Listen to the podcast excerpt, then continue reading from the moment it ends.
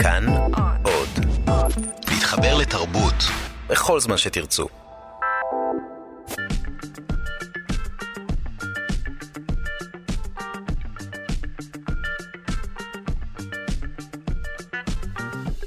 שלושה שיודעים.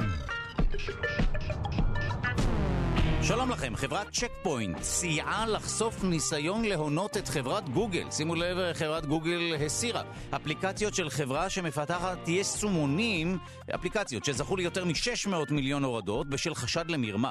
וחברת צ'קפוינט היא זו שסייעה בחשיפת הקוד השתול ששימש לכאורה לאותו מעשה מרמה. מיד כל הפרטים. שלום לכם, אנחנו שלושה שיודעים בכאן תרבות. אני דודו ארז, היום שלל ענייני מדע וידע, וגם האיחוד האירופי הסכים לדחות את הברקזיט, יציאת בריטניה מהאיחוד האירופי, עד ל-שלושים ואחד באוקטובר, ולכן נמצא איתנו אה, מי שיסביר לנו הכל על הברקזיט, שאנחנו שומעים אה, על העניין הזה אה, פעם ב. מדוע בריטניה נכנסה לאיחוד האירופי, למה היא רוצה לצאת, למה זה כל כך מסובך. נמצא איתנו כאן אה, פרופסור שרון פרדו, אה, חוקר בכיר במרכז סימון וייל ללימודים אירופיים, המחלקה לפוליטיקה וממשל, אוניברסיטת בן גוריון בנגב. שלום לך. שלום לך דודו. אנחנו שומעים על הברקזיט פה ושם, ואף פעם לא צלנו לעומק העניינים. למה הם רוצים לצאת? למה הם נכנסו מלכתחילה? מה הקשר? אנחנו מיד נדבר על זה ונעסוק ועוד עניינים. שימו לב, חוקרים הצליחו להפוך גלי מוח לדיבור. מדובר בחוקרים מאוניברסיטת קליפורניה בסן פרנסיסקו, שנעזרו בבינה מלאכותית, והצליחו להפוך גלי מוח לקול אנושי. הכוונה היא למחשבה בעצם, לגלי מוח, שהופכת מיד לקול, למשפט. הדברים פורסמו בכתב העת המדעי Nature, והפיתוח הוא בשורה לאנשים שלא מסוגלים לדבר, בין היתר כתוצאה מפגיעה מוחית, אבל מסוימת כמובן. וגם איך מלח... נלחמים בפחד מהכבישים באמצעות צפייה בסרטי ספיידרמן. מתברר שלסרטי גיבורי על יש סגולות רפואיות או פסיכולוגיות בכל מה שקשור לטיפול בפוביות ובפחדים, ואפילו אה, הדבר הזה עשוי להועיל לאנשים הסובלים מטראומה. יש יתרונות מלבד כמובן בידור אה, לסרטי לצפייה בסרטי גיבורי על. וגם מחקר חדש מציע דרך מקורית להבחן התפתחות של מחלת האלצהיימר באמצעות משחק מחשב. וגם מטוס ריגול של נאסא יסייע להבחן בעיות בשכבת האוזון בפעם השנייה. הפעם הראשונה הייתה בשנות ה-שמונים. מיד נדבר על כך עם פרופסור יואב יאיר. העורך שלנו רז חסון, המפיקים אלכסנדרה לויקר ואבי שמאי, על הביצוע הטכני די-ג'יי אלון מקלר. תודה רבה ליגאל שפירא שמלווה אותנו. אתם מוזמנים להאזין לנו בכל זמן ובכל מקום באמצעות היישומון החינמי כאן או די. אז אנחנו עוברים לברקזיט. נמצא איתנו כאן פרופסור שרון פרדו, חוקר בכיר במרכז סימון וייל ללימודים אירופיים, המחלקה לפוליטיקה וממשל, אוניברסיטת בן גוריון בנגב. אני מבין שהאיחוד האירופי הסכים לדחות את הברקזיט. אנחנו מיד נבין למי יש סמכות להורות מה, אבל אנחנו מבינים שזו בעצם פעולה של הוצאת בריטניה מהאיחוד האירופי. זאת לא פעולה של האיחוד האירופי, זוהי פעולה של הממלכה המאוחדת שביקשה לצאת מהאיחוד האירופי. צריך לכך אישור? זאת אומרת, זה משהו שהוא, זה דו צדדי, או שמספיק להכריז על יציאה? אפשר להכריז בצורה חד צדדית? כדי לצאת, התהליך הוא תהליך שנמצא ב... בחוקה האירופית, או במה שאנחנו מכנים האמנה המכוננת של האיחוד האירופי, כפי שהיא תוקנה לאחרונה בשנת אלפיים ותשע. אז, אז כבר אנחנו רוצים ללמוד באמצעותך על המסמך הזה, ובכלל על הישות הזו. אז בואו נתחיל מההתחלה. מה, מה בריטניה, מדינה שאוהבת להתבדל ולהיות מיוחדת, מה היא קשורה ל, ל, למין איחודים? מה... מה... אז אכן בשנות ה-ארבעים, בשנת אלף תשע מאות ארבעים ושש, היה הוא צ'רצ'יל כאשר קורא למדינות אירופה לשוב ולהתאחד, ובעצם קורא להן לכונן מעין פדרציה אירופית. בריטניה דאז לא רואה את עצמה כשותפה אפשרית בייחוד שכזה. אכן בשנת אלף תשע מאות חמישים ושתיים רוברט שומן מכריז על הקמת קהילת הפחם והפלדה בין צרפת לבין גרמניה. שמה האינטרס? למה להפוך להיות חלק מפדרציה? זאת אומרת, מדוע להקים פדרציה כזו?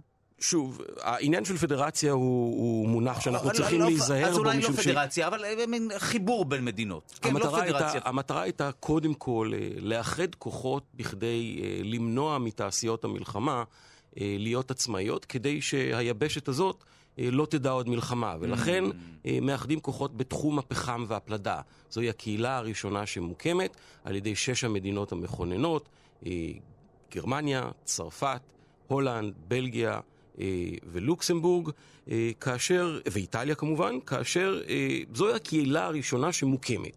בשנת אלף תשע מאות חמישים ושבע, שש המדינות הללו מכריזות על הקמתן של שתי קהילות נוספות, קהילת האירו-אטום, כשמה כן היא, התעשייה האחראית על אנרגיה אטומית, וקהילה נוספת שהיא כל שאר התחומים אשר לא מוגדרים בשתי הקהילות האחרות, זוהי הקהילה הכלכלית המשותפת.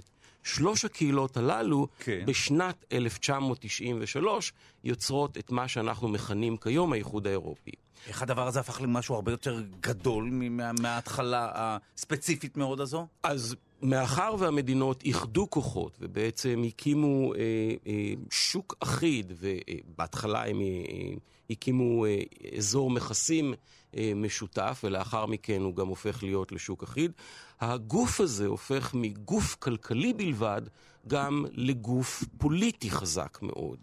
אה, תוך פחות אה, מעשור הוא צובר עוצמה פוליטית משמעותית. בשנות ה-שבעים הוא כבר גם משיק מדיניות חוץ. אגב, מדיניות החוץ, או תחום מדיניות החוץ הראשון שבו האיחוד הזה עובד, הוא אה, המזרח התיכון, השאלה, הסוגיה אה, שקשורה כאן באזורנו, אה, והגוף הזה אה, צובר עוצמה כלכלית ופוליטית, אה, והופך להיות שחקן מרכזי בזירה. בריטניה, הממלכה המאוחדת, במהלך שנות ה-שישים מעוניינת להיכנס לגוף הזה, אלא שהיא לא יכולה להיכנס, והיא בעיקר נחסמת על ידי שרל דה גול, נשיא צרפת. שרל דה גול אומר, על גופתי המתה תיכנס לממלכה המאוחדת, ואכן, רק על גופתו המתה, בשנת אלף תשע מאות שבעים ושלוש. אבל רגע, תסביר לנו למה הוא התנגד ולמה הם רצו כן להיכנס. זאת אומרת, מה האינטרס? אני בטוח שיש אינטרס כלכלי בבסיס הכניסה לאיחוד כזה. מהר מאוד הממלכה הבינה שהיא לא יכולה להיוותר לבדה מחוץ לאיחוד הזה, ולא רק בגלל העובדה ששותף הסחר המרכזי שלה הוא האיחוד האירופי, או דאז שלוש הקהילות. כלומר, היא לא יכולה להיוותר מחוץ לגוף הזה, ובאמת היא מעוניינת להיכנס. אלא ששארל דה גול וקולות אחרים באירופה חשבו שבריטניה ראשית חזקה מדי.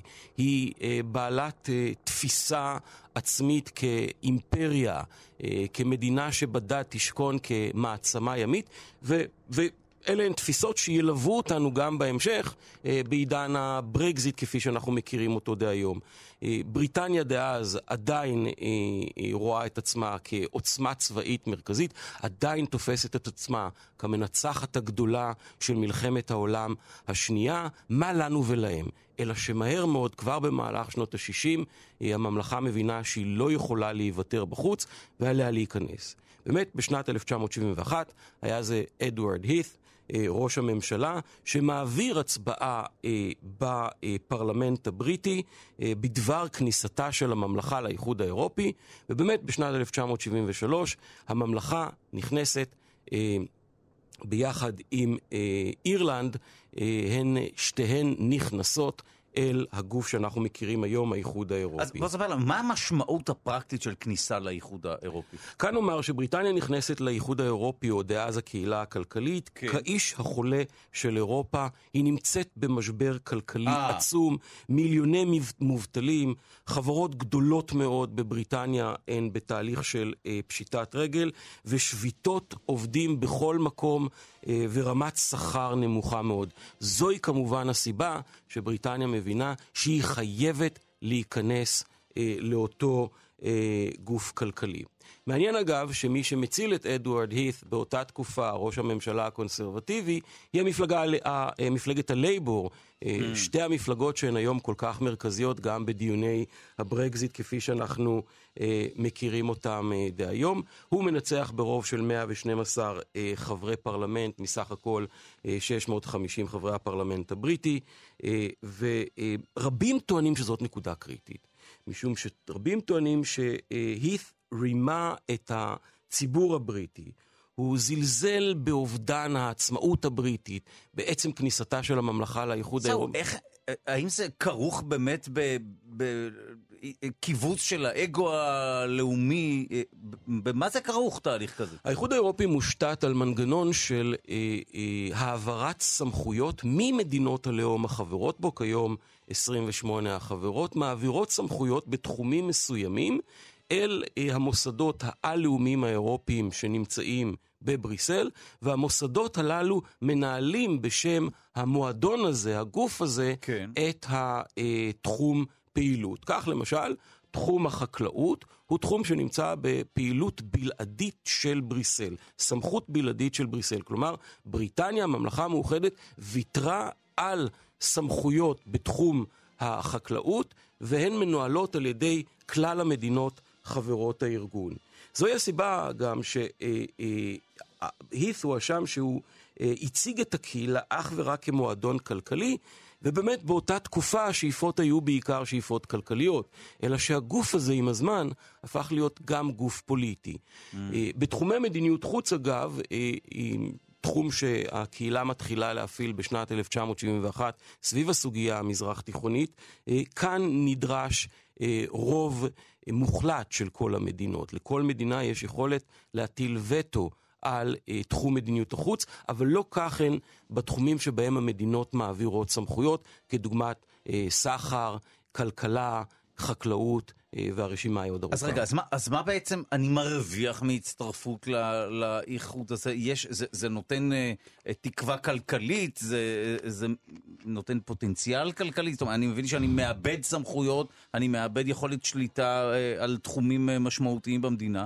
מה הרווח? אני, אני חושב שאולי דוגמה טובה היא מדינה כמו מלטה. מלטה שמצטרפת לאיחוד האירופי בשנת אלפיים וארבע עם... Uh, מספר מצומצם מאוד של אה, אזרחים, מדינת איים קטנה שבעיקר אגב חששה באותה תקופה מלוב ומיכולת אה, לובית לפלוש אה, לתוכה. אה, מלטה שהייתה מדינה חסרת כל משמעות בזירה הבינלאומית, פתאום הופכת להיות אחת מ-עשרים ושמונה המדינות המשמעותיות ביותר. אה, ביום מן הימים היא גם הפכה להיות הנשיאה התורנית של האיחוד האירופי, קובעת את סדר היום של כ-חמש מאות, אה, למעלה מ-חמש מאות מיליון תושבים, בעלת משמעות באום. פתאום מחפשים את מלטה, מבקשים את קולה של מלטה. מבחינה כלכלית יש לה מערך הגנה כלכלי מלא שהוא של האיחוד האירופי. דוגמה מצוינת אחרת היא כמובן יוון. האם יוון הייתה יכולה להיחלץ ממשבר החובות שלה ללא חברותה באיחוד האירופי? זאת שאלה כלכלית בעייתית. כן, אבל אלה דוגמאות באמת של מדינות שברור שירוויחו מהעניין הזה, אבל לחזקים יש מה להרוויח. ואני חושב שכאן אתה נוגע בסוגיה המרכזית, שזאת סוגיית הזהות הבריטית שעד היום מלווה אותה. בריטניה חשה גם באותה תקופה וגם כיום עדיין כאימפריה בריטית. האומנם האימפריה הזאת כבר מזמן לא קיימת, אבל התפיסה או עיוות התפיסה הבריטי הוא שאנחנו לא אחד מהקבוצה הזאת. אנחנו חזקים יותר כלכלית, אנחנו עליונים תרבותית, אנחנו המנצחים הגדולים של מלחמת העולם השנייה, ולכן לנו אין הרבה במועדון הזה. זוהי הסיבה שבריטניה באמת רצתה שהמועדון הזה יהיה בעיקר מועדון כלכלי ולא מועדון אה, פוליטי. אה, בריטניה תמיד נאבקה על אה, הרצון שלה שלא להעביר סמכויות אה, בתחומים פוליטיים, בתחומי מדיניות חוץ, אה, ולצמצם את המועדון הזה לכדי מועדון אה, כלכלי. אה, כאן אנחנו נוגעים באמת באחת מהסוגיות המשמעותיות ביותר של, של החברות הבריטית, ובאמת בשנת אלף תשע מאות שבעים ושלוש כאשר בריטניה נכנסת, היא נכנסת עם כאבי בטן רבים, ובשנת אלף תשע מאות שבעים וחמש כבר מתקיים משאל העם הראשון בבריטניה לגבי חברותה של בריטניה בממל... בגוף הזה. כלומר, שנתיים אחרי כניסתה, כניסתה של, של הממלכה לאישות ה... כלכלית פוליטית הזאת, בריטניה כבר לא נמצאת במערכת יחסי אהבה משמעותית משמעותית עם הגוף הזה, והיא יוצאת למשאל העם הראשון לגבי הישארותה. עכשיו אנחנו מדברים על שנות ה-שבעים. שבעים וחמש. אלף תשע מאות שבעים וחמש, יוני אלף תשע מאות שבעים וחמש. באותה עת, אגב, השמאל הבריטי הוא המתנגד הגדול לחברות בריטית בגוף הזה. הוא מתנגד למועדון הקפיטליסטי כפי שהוא רואה אותו, והבריטים בעיקר מאוהבים ברעיון ארגון חבר העמים הבריטי. שם אנחנו מובילים אותו, אנחנו בריטניה הגלובליסטית, כן. ובאמת בשנת אלף תשע מאות שבעים וחמש מתקיים משאל העם הראשון, והעם הבריטי אומר את דברו, אנחנו רוצים להישאר בה אישות בישות הזו. שלושה שיודעים.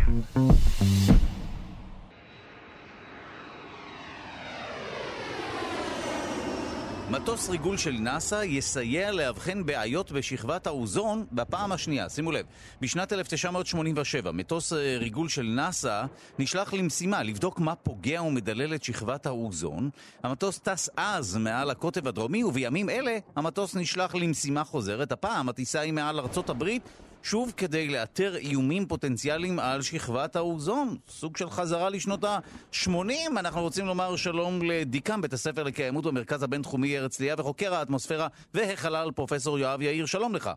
שלום דודו, שלום למאזינים. שוב שכבת האוזון בוגדת בנו?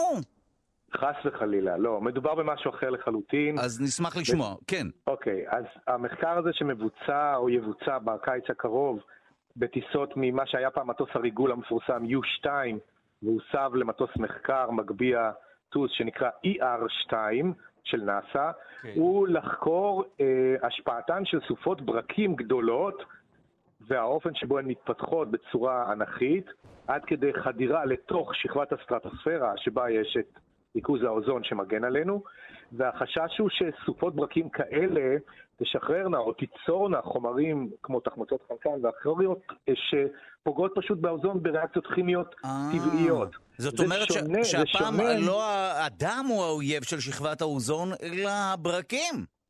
נכון, אבל גם כאן יש סיפור מעניין, משום שזה לכאורה תהליך טבעי שכמובן לא קשור לבני אדם, אבל שינוי האקלים הגלובלי, אחת התחזיות שלנו היא שיגרום להתעצמותן ולעלייה בשכיחותן של סופות ברקים גדולות. אנחנו רואים כבר אינדיקציות ראשונות לזה, ואז אתה שואל את עצמך, רגע, אם אנחנו מחממים מלמטה את האטמוספירה הנמוכה, כן. והסופות בה נהיות יותר ויותר פראיות, חזקות, ורואים לזה כבר עדויות כמו שאמרתי, יותר ברקים, יותר פריצה של העננים הללו, הקומולונימבוסים, כך הם נקראים במטאורולוגיה, לתוך הסטרטוספירה. אני מדבר על גבהים של שמונה עשרה ו-עשרים קילומטר, מקום, גבהים שבדרך כלל אין בהם חדירה של עננים מלמטה מהטרופוספירה. אז העננים הללו, שכיחותם תגדל, הברקים שבהם יתעצמו, ואז נקבל יותר ויותר אירועים של הפרעה כימית, אם תרצה, לכאורה טבעית לסטרטוספירה. זאת אומרת שאנחנו בכל זאת מעורבים בשרשרת הזו שמובילה בסופו של דבר לפגיעה באוזון. כן, במין, במין אבן דומינו כזאת, אחת כן. שנופלת, אתה משפיע על כל התהליכים האחרים באטמוספירה, במין אפקט פרפר מאוד מאוד חזק. והמחקר הזה שיבוצע מעל ארצות הברית, שם יש באמת בקיץ סופות אדירות, שגם כמובן מתלוות להן תופעות מזג אוויר נוספות חמורות, כמו טורנדואים קטלניים, אבני ברד בגודל של כדורי טניס וכדומה. אבל אותי מעניין, ואת החוקרים האמריקאים מעניין, לראות מה זה יעשה לברקים, וכאמור, החשש הוא שפעילות ברקים מוגברת, שמייצרת תחמוצות חנקן, והללו יכולות להיות מוסעות לתוך הסטרטוספירה, ולנקב חלילה חורים בשכבת האוזון. עכשיו, מה כל כך מיוחד במטוס הריגול, הריגול הזה, שמשתמשים בו פעם ב... זאת אומרת, מה, מה, מה, למה בתדירות כל כך נמוכה, ומה מה היכולות שלו? אז זהו, המטוס הזה יכול לטוס בגבהים של שישים ושבעים אלף רגל, آه, okay. גבהים מאוד מאוד גבוהים, למעשה מעל הפסגות של העננים mm. האלה, ולמדוד מלמעלה, את ה... באמצעות גלאים שונים ומכשירים ספקטרוסקופיים, את קצב יצירת הברקים ואת קצב יצירת החומרים הכימיים הללו, תחמוצות החנקן, שהעננים האלה משחררים אל תוך הסטרטוספירה. ואתה טס שעות ארוכות, אגב, ויכול לבצע מדידות מעל סופות מלידתן ועד מותן. זה יכול לקחת מספר שעות. אני זוכר כשהייתי תלמיד דוקטורט באוניברסיטת תל אביב, עשינו טיסות בגובה נמוך עם מטוסי מחקר ששימשו לפרויקט הגברת המטר ויודיד הכסף, נכנסנו לתוך עננים בגובה נמוך, וזה זה מפחיד שלעצמו. המטוס מחקר הזה אמור לטוס מעל סופות הברקים באזור שהוא מאוד מאוד גבוה, ולכאורה אתה יכול לקבל במבט אחד תמונת כל חיי הסופה, וזה סופות ענקיות כמו שאמרתי. טוב, אז הנה למדנו גם באמצעותך ששכבת האוזון שמגנה עלינו, נכון? בדרך כלל מקרינה מזיקה שמגיעה אלינו מהשמש, האויב שלה או האויב החדש הוא סופות ברקים, אבל גם, גם אנחנו מעורבים פה בשרשרת הזו. אכן כן, דודו, אתה צודק. כן, ואנחנו בכל זאת ננצל את העובדה שאתה מדבר איתנו, כדי שאולי תתייחס לדוח, על פיו נאסא לא תוכל, סוכנות החלל האמריקאית נאסא לא תוכל, לשלוח חללית מאוישת למאדים עד אלפיים שלושים ושלוש. נכון, זה דוח שהתפרסם אתמול, וקצת אולי מוציא את הרוח מהמפרצים לאלה שקנו עתידות בבזוקה וכתוב עד גיל עשרים וחמש תגיע לירח ואחר כך אולי תגיע למאדים. אז דוח שבודק את תוכנית החלל המאוישת האמריקאית, שאני רוצה להזכיר למאזינים, נמצאת למעשה בהולד, בהקפאה, מאז אלפיים ואחת עשרה, כשקורקעה תוכנית מעבורת החלל, וזה בעקבות תאונת מעבורת החלל קולומביה בפברואר אלפיים ושלוש. Okay. אז מאוגוסט אלפיים ואחת עשרה, האמריקאים טסים לחלל בחלליות רוסיות. זאת אומרת, לאמריקאים עדיין אין, אני מניח שתהיה יכולת בחודשים הקרובים על ידי חברת SpaceX, של אילון מאסק, לשגר אסטרונאוטים אמריקאים. אז הדרך לירח, עליה הכריז סגן הנשיא מייק פנס לפני מספר שבועות, היא עד אלפיים עשרים וארבע לנחות שוב על הירח. והבוקר קראתי ידיעה שלא רק אסטרונאוטים גברים יפסעו על אדמת הירח, הנשר נחת צעד קטן לאדם, אלא גם נשים אסטרונאוטיות אמריקניות. זה היעד של התוכנית האמריקאית המאוישת לחמש השנים הקרובות. אבל כשעושים ניתוח אה, מה יקרה ומה האמריקאים צריכים לבנות כדי לטוס למאדים, שזה משימה הרבה, הרבה יותר מורכבת ומסובכת, אנחנו מדברים של תשעה חודשים הלוך, שהות של כמה חודשים במאדים, ואחר כך טיסה חזרה, אה, משהו של תשע מאות יום בערך, עוד אין לאמריקאים את היכולות הללו לטוס לכאלה טווחים, לכזאת שהות ארוכה, אין להם את החללית, אין להם את הנחתת, אין להם את המערכות קיום, על פני כוכב הלכת האדום. אתה יודע, זה לא כמו הסרט אה, מט דיימון, אה, שהוא מגדל את הפוחי האדמה שם בחממה על מאדים, עוד אין לנו את היכולות האלה, זה אולי יש בסרטי הוליווד, ולכן הדוח אה, אומר, צריך להקצות תקציב, צריך להאיץ את החזרה לירח, ורק אז, אחרי שנתבסס על הירח, mm. אפשר לחשוב על... אה, יציאה להפתקאות על מאדים. הסכום הראשוני שהם כתבו בדוח זה משהו כמו מאתיים וארבעים מיליארד דולר. וואו. ואנחנו עוד לא שם. טוב, מסקרן מאוד. אנחנו מודים לך על השיחה הזאת, דיקן בית הספר לקיימות במרכז הבינתחומי הרצליה וחוקר האטמוספירה וחלל, פרופסור יואב יאיר. תודה לך. בשמחה. ואנחנו חוזרים לחוקר הבכיר במרכז סימון ואי ללימודים אירופיים, המחלקה לפוליטיקה וממשל אוניברסיטת בן גוריון בנגב, פרופסור שרון פרדו, שלום לך. שלום, שלום דודו. הנה עכשיו שומעים אותך, אנחנו עצרנו בשנות ה-שבעים, שבעים וחמש, נכון? שבעים וחמש, ובסיום המשאל עם הזה, בריטניה אומרת כן לאיחוד האירופי, דאז השוק המשותף, כן לבריטניה באירופה. אחת ההפתעות היא שחברת פרלמנט צעירה חוברת למחנה הכן לבריטניה באירופה, וזוהי מרגרט תאצ'ר. מרגרט תאצ'ר שלימים ידועה כדמות אירוסקפטית, אולי מנהיגת התנועה האירוסקפטית, היא זאת שפועלת למען אה, הישארותה של הממלכה. למה מעניין? משום שהיא מבינה את ההשלכות הכלכליות של החברות הבריטית אה, בשוק המשותף. באותה תקופה, אני מזכיר, אה, בריטניה היא מדינה ענייה, היא הילדה החולה של אירופה, אה, מצב כלכלי קשה ביותר, אה, ובאמת לאחר משאל העם של אלף תשע מאות שבעים וחמש, קולה של פוליטיקאית אחת נשארה. נשמע ברמה, היה זה קולה של מנהיגת האופוזיציה מרגרט תאצ'ר. תאצ'ר דורשת בחזרה מהשוק המשותף את הכספים של הממלכה המאוחדת כדי להיות חבר באיחוד האירופי או בשוק המשותף דאז. כל מדינה, גם כיום, נותנת דמי חברות. ובריטניה הופכת תחת הנהגתה של מרגרט תאצ'ר, שלאחר מכן גם היא ראשת הממשלה, בריטניה, אירופה, סליחה, הופכת לאזור מלחמה ולבדיחה הטובה ביותר בממלכה המאוחדת. הבריטים okay. תחת מרגרט תאצ'ר, שנאבקה למען הישארותה של בריטניה בשוק, חונכו לסנוע את האיחוד האירופי וראו בשוק המשותף אויב. למה תאצ'ר, מעניין?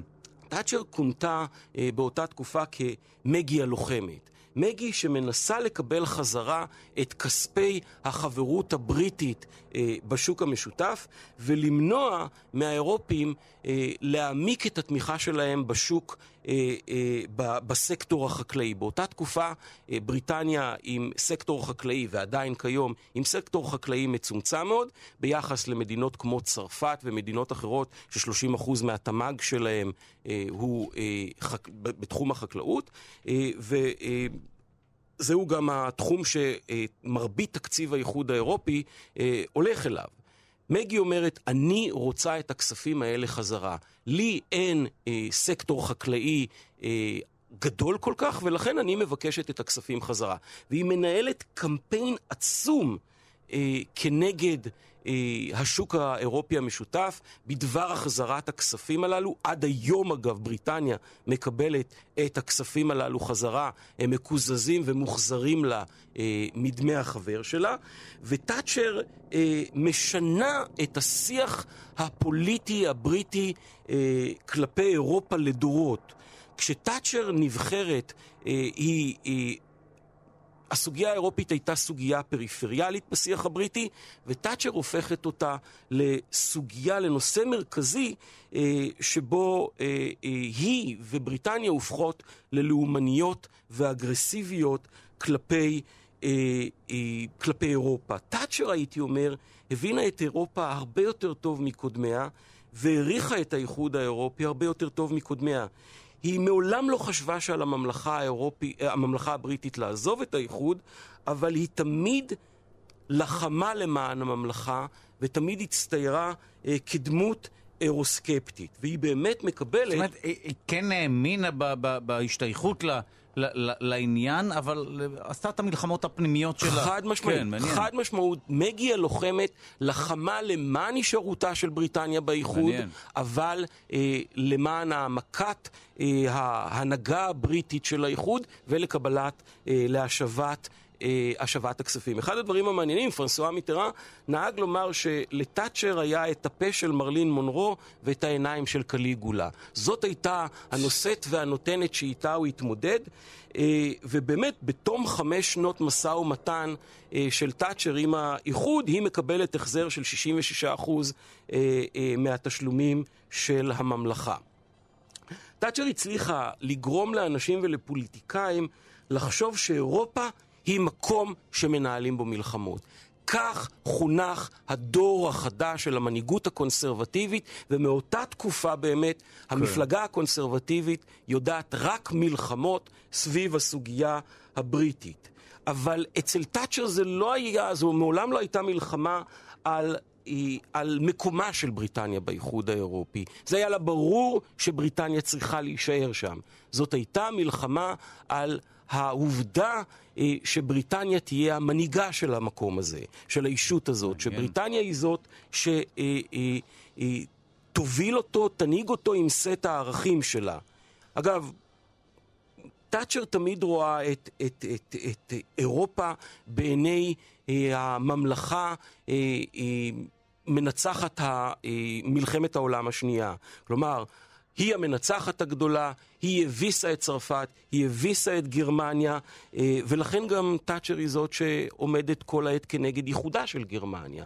טאצ'ר מעולם לא רצתה לראות גרמניה חזקה, והקרבות האלה הם אלה שהובילו לקרבות מבית, שבעתיד יותירו את המפלגה הקונסרבטיבית, כפי שאנחנו מכירים אותה עד היום, במאבק איתן כנגד האיחוד האירופי במשך דורות. וואו, אנחנו היינו בטוחים שזו סוגיה שרלוונטית רק לשנים האחרונות, וואו. אנחנו בעצם רואים שזו טרגדיה שהייתה ידועה מראש. כן. זו טרגדיה שנמצאת שם מאז ומעולם. טאצ'ר אגב מתנגדת לאיחוד הגרמניה, טאצ'ר מתנגדת למטבע האחיד, וטאצ'ר מתנגדת לגרמניה כמנהיגה של אירופה.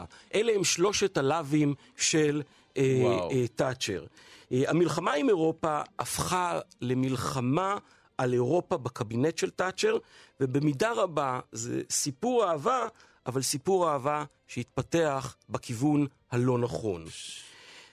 בהמשך, טאצ'ר בשנת אלף תשע מאות שמונים ושמונה נואמת את הנאום המכונן של התנועה האירוסקפטית באירופה, נאום ברוז' שמתפוצץ בפניה של האליטה האירופית. תאצ'ר אומנם מודע שהגורל של הממלכה המאוחדת הוא באירופה כחלק מהשוק המשותף, אבל היא מתנגדת נחרצות למדינה, לקיומה או לכינונה של מדינת על אירופית שתשלוט במדינות החברות. היא רוצה אירופה שהיא תהיה חזקה יותר, ולא רק בגלל שתהיה לה את צרפת כצרפת, את ספרד כספרד, את בריטניה כבריטניה, כל אחת עם המנהגים שלה, כל אחת עם המסורת שלה, ולא וואו. פחות חשוב מבחינתה של תאצ'ר, כל אחת עם, הזהום, עם, עם הזהות שלה. ולראשונה, מנהיג אירופי אומר לאירופה, עד כאן ולא עוד. וזה לא היה נאום בדבר עזיבתה של הממלכה את, את האיחוד. אז מה כן? אלא ההתנגדות הבריטית להעמקת פרויקט האינטגרציה האירופית, ולהפיכתו של הפרויקט הזה מפרויקט פוליטי לפרויקט כלכלי. כאן למעשה בעצם מתחילה המלחמה שתגדיר את הפוליטיקה הבריטית בדורות הבאים. הכל מתפוצץ לאור הרעיון האירופי אה, למטבע אחיד משותף, והבריטים מתנגדים. איך נלחמים בפחד מהכבישים? בין היתר באמצעות צפייה בסרטי ספיידרמן. מתברר שלסרטי גיבורי העל יש סגולות רפואיות או פסיכולוגיות בכל מה שקשור לטיפול בפוביות ובפחדים. ואפילו הם עשויים להועיל לאנשים הסובלים מטראומה. פרופסור מנחם בן עזרא מבית הספר לעבודה סוציאלית באוניברסיטת אריאל, יחד עם דוקטור יעקב הופמן מהמחלקה למדעי החברה באוניברסיטת בר אילן, חשפו ארבע מאות עשרים וארבעה נבדקים לקטעי סרטים של ספיידרמן ואנטמן, כדי לראות אם הכביש שהוא נמלה משהו שפחות יפחידו את האנשים שצפו בקטעים האלה. ממצאי המחקר פורסמו לאחרונה בכתב העת Frontiers in Psychiatry, והתוצאות מדהימות. אנחנו רוצים לומר שלום לדוקטור יעקב הופמן ולפרופסור מנחם בן עזרא. שלום לכם. שלום. שלום. טוב, קשה לנהל כמובן שיחה אה, עם, עם שני אנשים, אז אה, אנחנו נפנה, בואו בוא נתחיל בבקשה עם פרופסור מנחם בן עזרא. אם תוכל לספר לנו מה בדיוק עשיתם. אוקיי, קודם כל אני חייב רק אה, לחדד כמה נקודות מאוד מאוד חשובות. אחד, אה, המאמר שלנו זה מאמר ראשוני, זו תוצאה ראשונית, עד כמה שהיא יפה ומושכת. חייבים להבין שאנחנו בדקנו את המחקר על אוכלוסייה לא קלינית, על אוכלוסיית נבדקים, וזה בסך הכל צעד ראשון, עד שאנחנו נבוא ונוכל לעשות באמצעות מחקרים עתידיים רבים, כדי לבסס א' את התוצאה הזאת, לראות שהיא משתחזרת במחקרים אחרים, ולהגיע למצב שנבצע מחקרים קליניים, ונוכל לבוא ולומר שיש כאן סגולה רפואית. המחקר שלנו הוא הרבה יותר צנוע. כל מה שאנחנו הצלחנו להראות, שבקרב האוכלוסייה הכללית, כשאנחנו בודקים סימפטומים בסיסיים של פחד מהכבישים, יש אכן ירידה משמעותית של עשרים אחוז ברמת הסימפטומים, לאחר שהם צופים, לאחר שהם צפו בקטע מהסרט של ספיידרמן. מכאן אני אתן ליעקב להמשיך ולתאר את המחקר. בבקשה. הדוקטור יעקב הופמן, בבקשה. כן, מאיפה להמשיך? אנחנו רוצים, אוקיי, אנחנו מבינים את כל ה... הוא עשה עבודה כל כך טובה. לא, ודאי, אבל אנחנו מבינים את הסייגים וכולי. אבל האם באמת צפייה בסרטים האלה זה משהו שיכול לרפא או להרגיע פחדים או פוביות? אז כמו שאמיתי אמר הרגע, אנחנו לא שם בלהרגיע פוביה אצל אנשים עם סימפטומים פובים קליניים. זאת אומרת, עוד פעם, לחזור רק על הרעיון הזה, המדגם היה אנשים רגילים, לא בהכרח שסובלים מפוביה, לכן קשה לענות על השאלה הזאת, אבל פחד מהכבישים יש גם לכל אחד ברמה כזו או אחרת, אולי לא לכל אחד, אבל הרבה אנשים. בין השאר כי זה מגעיל ודיסקסטינג וכו' וכו', ופחדים שאולי זה יכול להזיק לי ואולי זה הרסי. וגם ברמה הלא קלינית, מה שהצלחנו להראות, שאם אתה נחשף להכביש בקונטקסט חיובי של סרט מרוול או משהו כזה, אז יש הבדל ברמת הסימפטומים לפני לעומת האחרי צפייה. זאת אומרת, יש ירידה של עשרים אחוז. שוב, זה עוד לא ריפוי, הכביש מאוד ארוך עד שנגיע לשם, אבל זה נותן חיוב, כיוון חיובי, אפשר לומר. אני מנסה להבין עד כמה... עד כמה, או מה יש בסרטים האלה שיכול באמת איכשהו להרגיע? אני מנסה להבין מה כן נמצא בבסיס הכוח של הסרטים האלה. ולא בדקנו בצורה ישירה, כן. אבל אנחנו רק יכולים לתת ברמה הספקולטיבית. כן. לא שאלנו מה, זה, זה גם מתוכנן בהמשך, אבל מאוד ייתכן שזו הנקודה הבאה. הרי ברוב הטיפולים שמתמקדים בחשיפה, הפחד והפוביה היא לא רציונלית, ואנחנו נחשפים לעניין המציאותי הרציונלי. דוגמה, אדם פוחד מהכביש לא ארסי שהוא לא יכול להזיק לו, פחד לא רציונלי, הוא נמנע מזה, יכול להיות שהוא אפילו יחווה התקף החרדה. במקרים קיצוניים אולי אפילו ישרוף את הבית. היו מקרים כאלה, אבל הם מאוד קיצוניים, כי יש הכבישים בבית. אבל יחד עם זאת, הפחד הוא לא רציונלי. עכשיו, כשאתה בא לבדוק מה, מה קורה בפחדים האלה שהם לא רציונליים, אז באמת אתה לוקח אותו, הוא בא לקליניקה, והוא נחשף להכביש אמיתי, נייטרלי, ואומרים לו בצורה כזאת או אחרת את המסר, זה לא מסוכן. זאת אומרת, אתה מטפל במשהו לא רציונלי, באמצעות חשיפה למשהו אמיתי נייטרלי. מה שאנחנו חושבים שקורה פה, כן. שמה שלא נבדק עד היום, שאנחנו נחשפים להכביש בצורה, או בקונטקסט של פנטזיה ואולי כיף, ומשהו אולי קצת חיובי ולא נייטרלי. אז אתה בא ומטפל במשהו לא רציונלי, לא באמצעות האפס הנייטרלי, אלא במשהו חיובי יותר. אולי זה mm. הקטע שמסביר את התוצאות, אבל מאוד. זה צריך לחכות עד למחקרים בהמשך כדי לתמוך בזה. טוב, מה עם כמובן קולנוע ישראלי שמרפא פוביות? יש פוביות שאפשר לרפא באמצעות סרטי קלט ישראלים? חגיגה בסנוקר, צ'רלי וחצי, וכמובן גבעת חלפון אינה עונה? אולי פוביה ממילואים, פוביה מקציצות, אני מנסה לחשוב מה יש בסרטים האלה. כן, פוביה ממילואים זה... לא. מה אתה אומר, מנחם?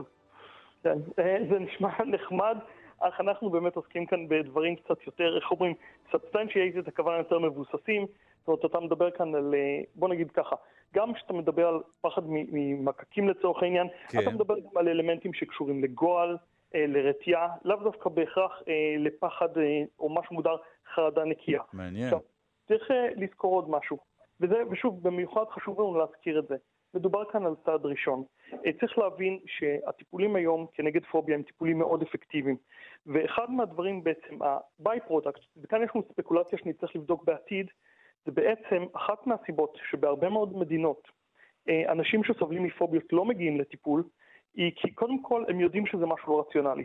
והחשיבה שעומדת בבסיס, אם אני מפחד ממשהו ואני יודע שזה לא רציונלי, אולי אני משוגע.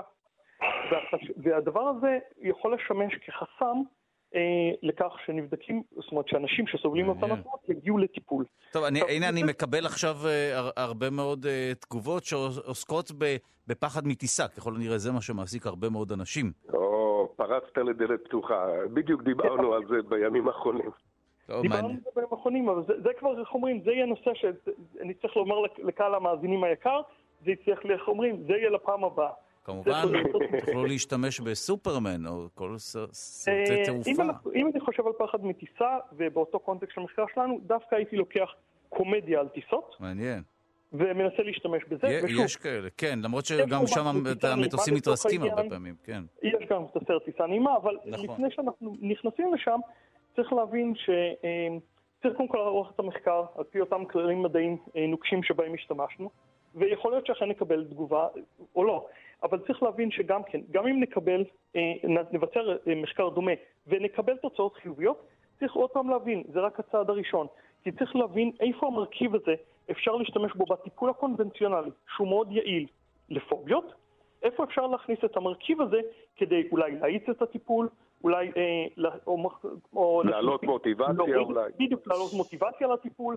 אלה דברים שכמו שאומרים יצטרכו להיבדק בעתיד ולאו דווקא לידינו. טוב. זאת אומרת, המחקר שלנו בסך הכל מחקר מדע בסיסי שהתרומה שלו היא צנועה, ומאוד חשוב לי להדגיש את המילה צנועה. זאת אומרת, אני יודע שיש נטייה לעשות את זה ההדרה, אבל uh, כאן במקרה הזה אנחנו קודם כל אנשי מדע ומדברים בצורה מדעית, ולכן מדובר כאן על מחקר צנוע, שהוא הצעד הראשון לקראת משהו גדול יותר. טוב, אנחנו מודים uh, לשניכם על השיחה הזאת, דוקטור יעקב הופמן ופרופסור מנחם בן עזרא. תודה רבה לכם על השיחה הזו. תודה רבה. תודה רבה.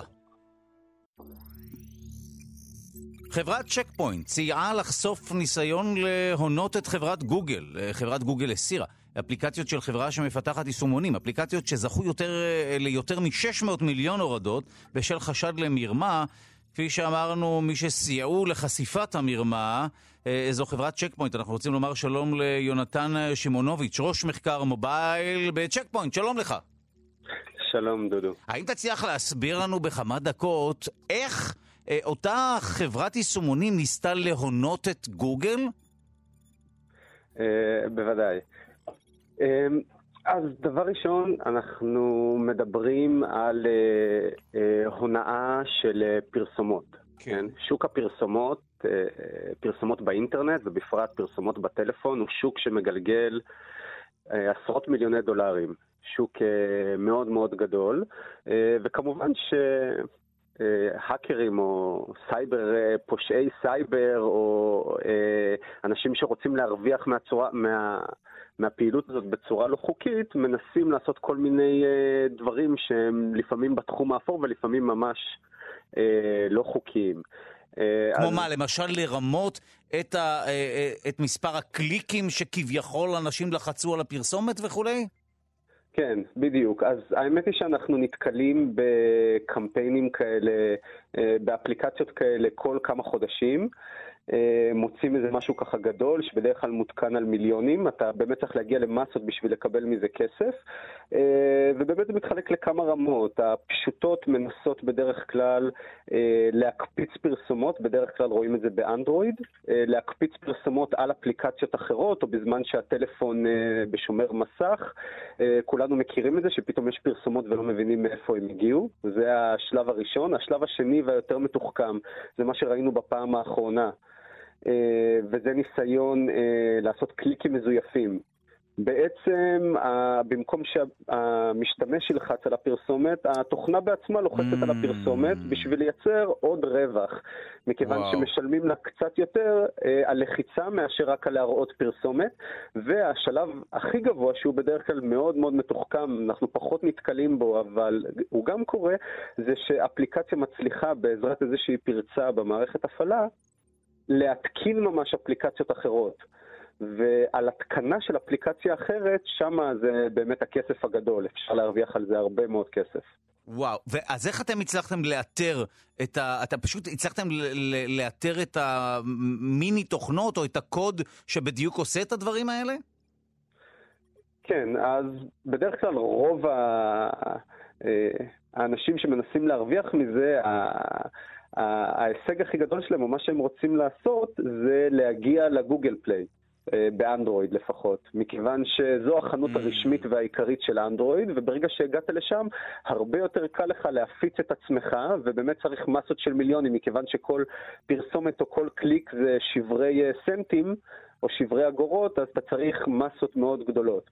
אז לנו יש מערכת של סריקת אפליקציות, והרבה פעמים שאנחנו נתקלים באיזה משהו חשוד או משהו מעניין מה, מהחנות, אנחנו לוקחים את זה לחקירת המשך, ואז אנחנו מביאים את זה לצוות של חוקרי סייבר שיש לנו, שמנתחים ממש את האפליקציות. במקרה שאנחנו באמת מוצאים התנהגות חשודה כמו זו, אנחנו גם מיד מודיעים לגוגל על מנת שיורידו את האפליקציה. ו- וזה משהו שגם אפשר לתקוף ברמה הפלילית, או רק, קודם כל, הסנקציות הן מיידיות, אנחנו רואים, אבל זה משהו שהוא גם, ככל הנראה, זה ודאי קבלה, כעורך דין לשעבר, אני אומר, זה ודאי קבלה דבר במרמה, לא?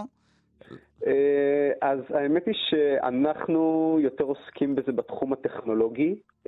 מבחינה פלילית אני באמת לא יודע להגיד לך, כי זה לא, מעניין, מאוד מעניין מאוד... כי חברה היא כן ישות משפטית וכולי, אבל ודאי שמדובר בעבירה פלילית, לצד ל- כמובן ל- הסנקציות האלה שמופעלות. ל- ל- ל- לגמרי זה עבירה פלילית, פשוט זה נניח חברה שרשומה בסין, כן, נכון. וגוגל רשומה במקום אחר, והאנשים שנפגעים מזה... חגיגה של דין בינלאומי. טוב, אנחנו מודים כן. לך על השיחה הזו, ראש המחקר מחקר, מובייל בצ'ק פוינט יונתן שימונוביץ', זה היה מרתק, תודה לך.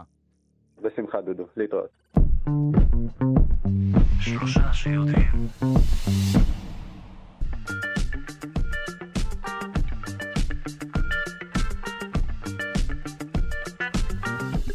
שלושה שיודעים.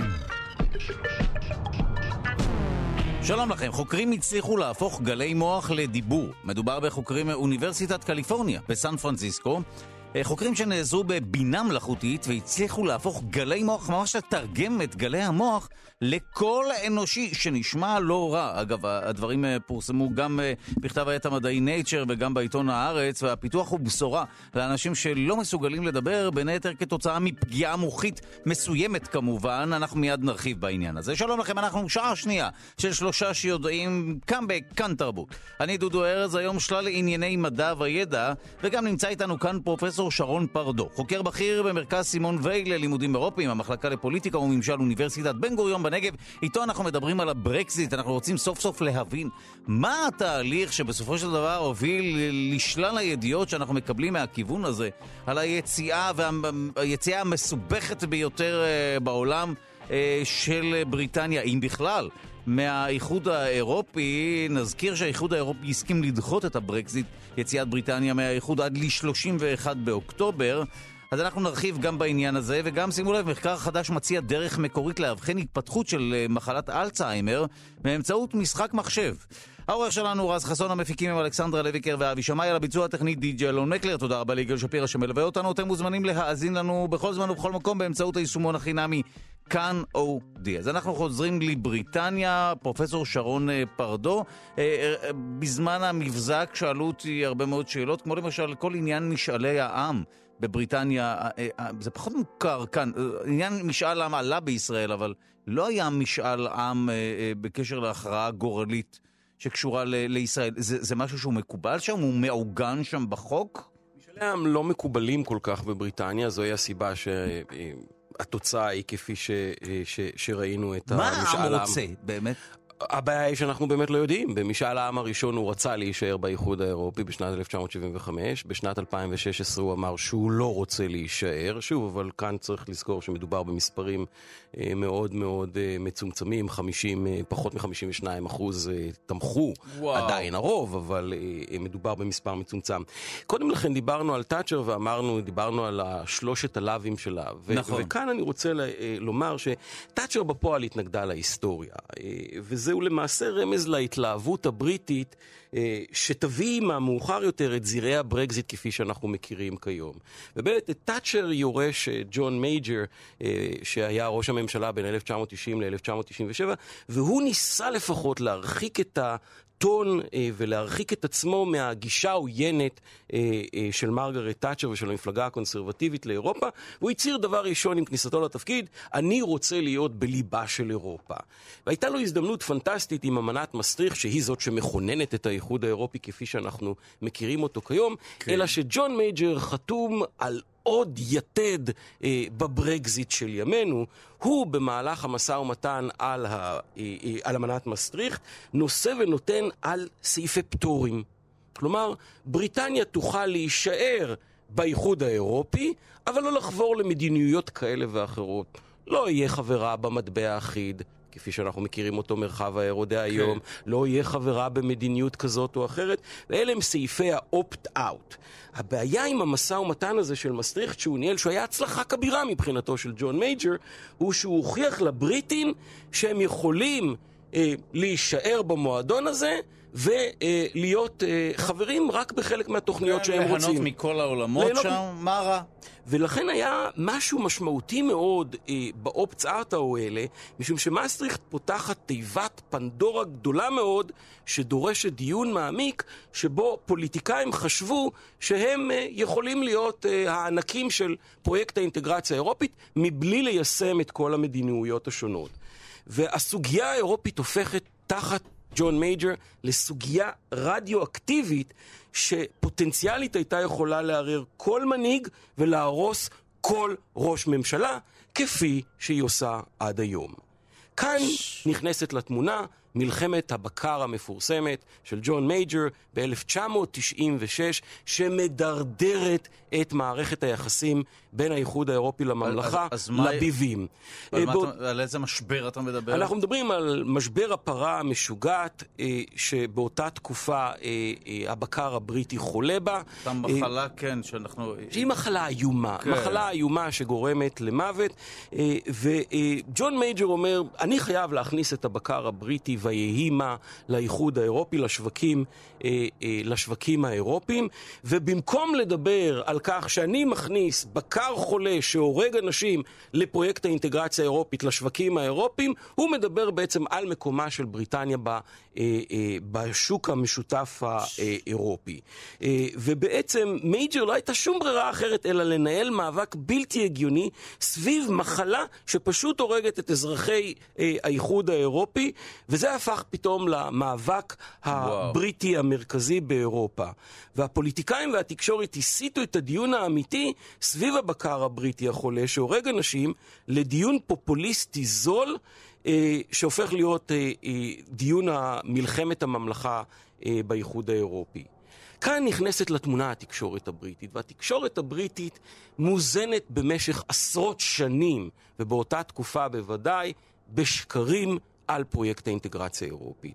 את הדיון הזה, הבלתי אחראי, שהתקשורת הבריטית אה, מקיימת בפרויקט, עם עיתונאים כדוגמת בוריס ג'ונסון, שהיום אנחנו יודעים שלאחר מכן ראש, ממש... ראש העיר לונדון ושר החוץ הבריטי, קבוצה של עיתונאים שיודעת ושל פוליטיקאים שיודעת מה שאנחנו היום מכנים פייק ניוז, כלומר להשתמש בקמצוץ של מידע אמיתי ומבוסס, כן. ולעטוף אותו בשקרים, ומאותו פרק זמן התקשורת הבריטית מתחילה היא, היא להכניס אלפי, אם לא עשרות אלפי שקרים, ככל שהדבר נוגע לפרויקט האינטגרציה האירופית, למשל דיון סביב הנקניקיות הבריטיות, סביב אה, בננות, מה תהיה מידת הכיפוף של הבננות, דברים הזויים לחלוטין שהתקשורת הבריטית ופוליטיקאים כדוגמת נייג'ל פראז' שיחזור אלינו כמנהיגה של יוקיפ שמבצעת את את החלום שלה, של עזיבתה של הממלכה המאוחדת. לתקשורת הבריטית יש תפקיד מרכזי בכך, והמלחמת הבקר שג'ון מייג'ר מנהל היא המשמעותית בדיון הזה. שלושה שיודעים. את השירה האחרון אתה בחרת, נכון, פרופסור שרון פרדו? רגע, הנה עכשיו שומעים אותך, כן.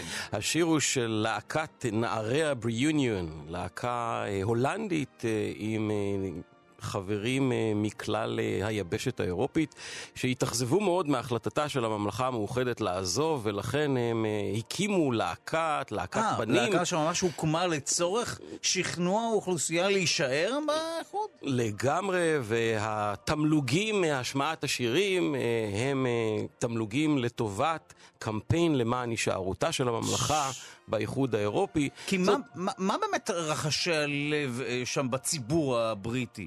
זאת אומרת, חלק יותר פטריוטים ומרגישים שהם צריכים להתבדל, וחלק מבינים את הצורך הכלכלי. זאת אומרת, איפה, תאר לנו מה, מה מרגיש האזרח הבריטי, אם אפשר כמובן. כיום האזרח הבריטי בעיקר עייף מדיוני הברקזיט. הוא בעיקר רוצה שזה כבר יסתיים, שהמלחמת התשה הזאת ייגמר, משום שההחלטה שנפלה על ידי הציבור הבריטי הביאה בסופו של יום את הממלכה הבריטית על ברכיה.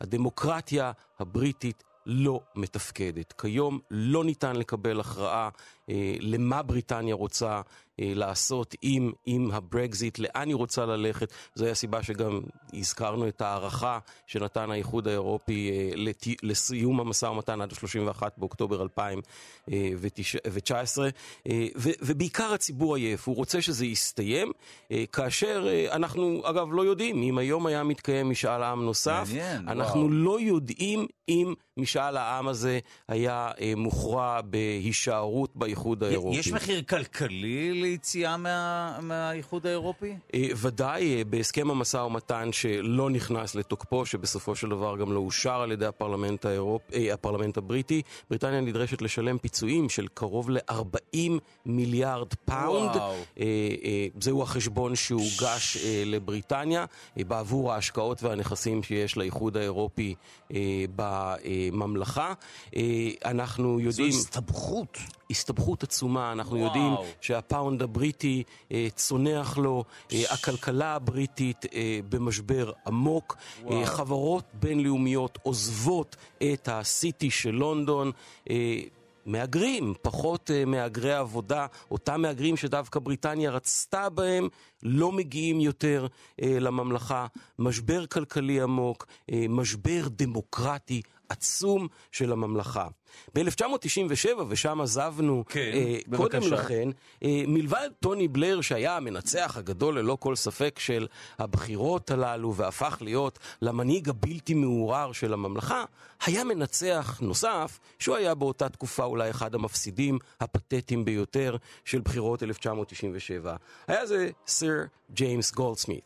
והוא הקים ב-אלף תשע מאות תשעים וארבע מפלגה קטנה בשם ה-Euroskeptic Referendum Party.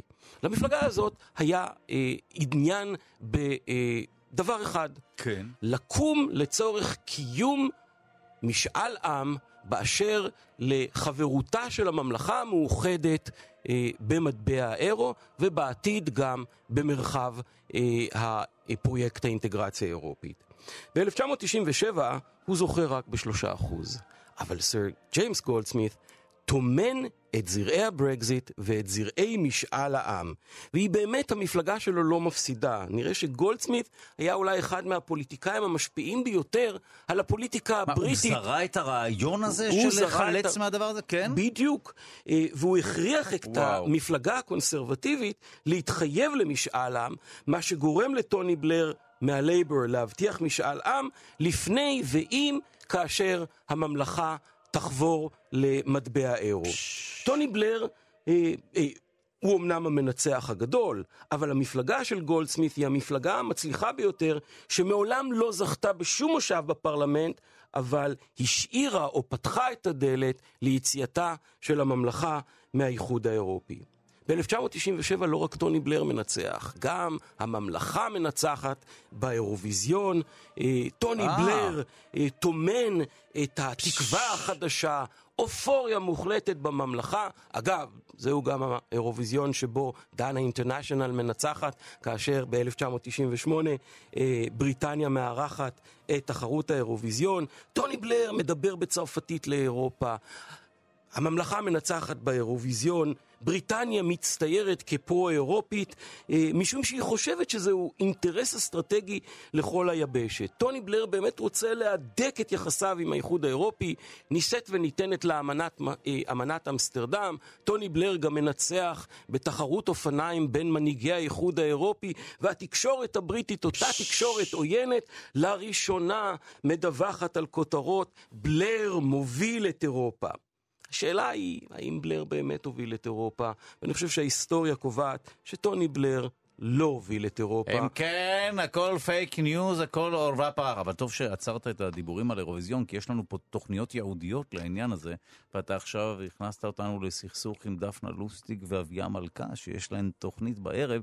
על כך אז נעצור כאן ברשותך, ונעבור לחוקרים, שימו לב, שהצליחו להפוך גלי מוח לדיבור. מדובר בחוקרים מאוניברסיטת קליפורניה בסן פרנסיסקו שנעזרו בבינה מלאכותית והצליחו להפוך גלי מוח לקול אנושי. שימו לב, ללא צורך לפתוח את הפה, זה כאילו אני אחשוב על משהו ואז הדבר הזה איכשהו יישמע למאזינים או למאזינות. הדברים פורסמו בכתב העת המדעי Nature, כתבה על כך גם פורסמה בעיתון הארץ. הפיתוח הוא בשורה לאנשים שלא מסוגלים לדבר, בין היתר כתוצאה מפגיעה מוחית מסוימת. אנחנו רוצים לומר שלום לפרופסור יוסי קשת מהמחלקה למדעי המחשב באוניברסיטת בר אילן. שלום לך. שלום, בוקר טוב. טוב, אז רגע לפני שנתחיל לדבר, בואו נשמע את המשפט עצמו שהאדם אמר, ואז המשפט שהוא תולדה של פענוח של הפעילות המוחית. בואו נשמע. בבקשה, די-ג'יי מקלר, אם תוכל לנגן לנו את, ה, את המשפט עצמו.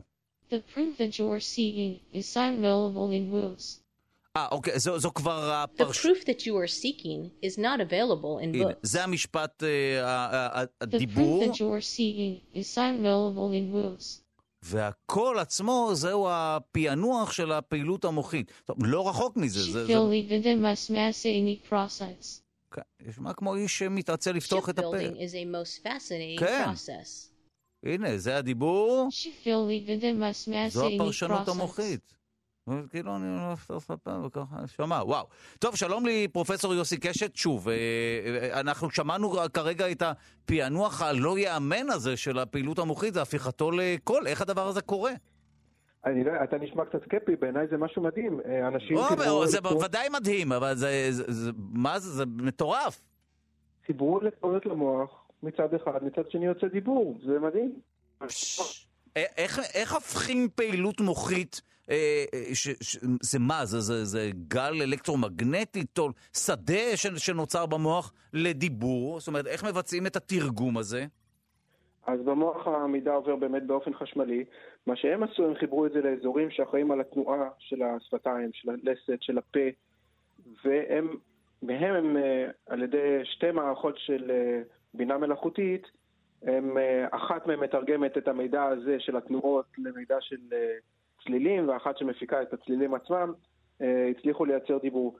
כל אחד מהשלבים האלה הוא, הוא משהו שאנחנו בגדול בגדול ידענו לעשות בעבר, אבל הקומבינציה המלאה הזאת והחיבור הזה למוח במקומות האלה הוא, הוא חדש ומדהים. פש, אני מנסה להבין, אז האדם שה... אני אומר מחשבה כדי לפשט את זה, האדם שהמחשבה הזאת תורגמה אצלו לכל אומה, הוא חשב על המשפט והוא חשב על זה שהוא אומר את המשפט? זאת אומרת, מה צריך לעשות במוח כדי שאנחנו נוכל לשמוע את המחשבה הזו? אז רגע, פה יש הבדל, יש הבדל בין מחשבה כן. לבין דיבור. אוקיי. מה שהבן אדם עשה שם, הוא דיבר בעצם, ויצא הדיבור, הוא לא חשב על ה... אה, הוא... במחשבה, שאתה יש לך מחשבה בראש, זה לא אומר שאתה מדבר אותה. זהו, בין אז... בין המחשבה, 아, יש לך שפה פנימית. אה, יפה. שאתה מתרגם אותה למחשבה, ויש תהליך מצ... שלם. זאת אומרת, האדם כאן כן דיבר, אבל מה שאנחנו שומעים הכל, הוא תרגום של הפעילות המחשבתית, סליחה שוב, המוחית שלו, כשהוא דיבר, אבל כמובן במנותק מהקול שלו. נכון. נכון, יש פה כמה שלבים שהם מאוד לא טריוויאליים. בהתחלה חשבו שהייצוג במוח הוא בכלל של הצלילים, אה, בא, אה, הוא. לא חשבו שהייצוג במוח הוא של התנועות. אז זה חידוש מאוד משמעותי. חידוש אחר זה שאיך מתרגמים מהתנועות האלה ממש ליצירה של, של דיבור שיכול להישמע בתור דיבור. זה שאתה פותח את הפה ואומר, אה, זה, זה לא טריוויאלי לייצר מזה באמת אה אמיתי, ולדעתי זה פתח מדהים באמת ל... לעבודה כזאת שתוכל לעזור הרבה אנשים. אז זהו, אז בואו נדבר באמת על האנשים ש, שתרגום של פעילות מוחית כזו עשויה להיות הצלה עבורם. אז זה, זה, זה גם, זו שאלה מאוד פתוחה, כי הרבה אנשים שנפגעו במוח, למשל פרקינסון, הפגיעה היא מוחית כללית, ואנחנו לא יודעים, לאנשים עם פרקינסון יש שיבושי דיבור, אנחנו לא יודעים, כזה דבר יכול באמת לעזור להם.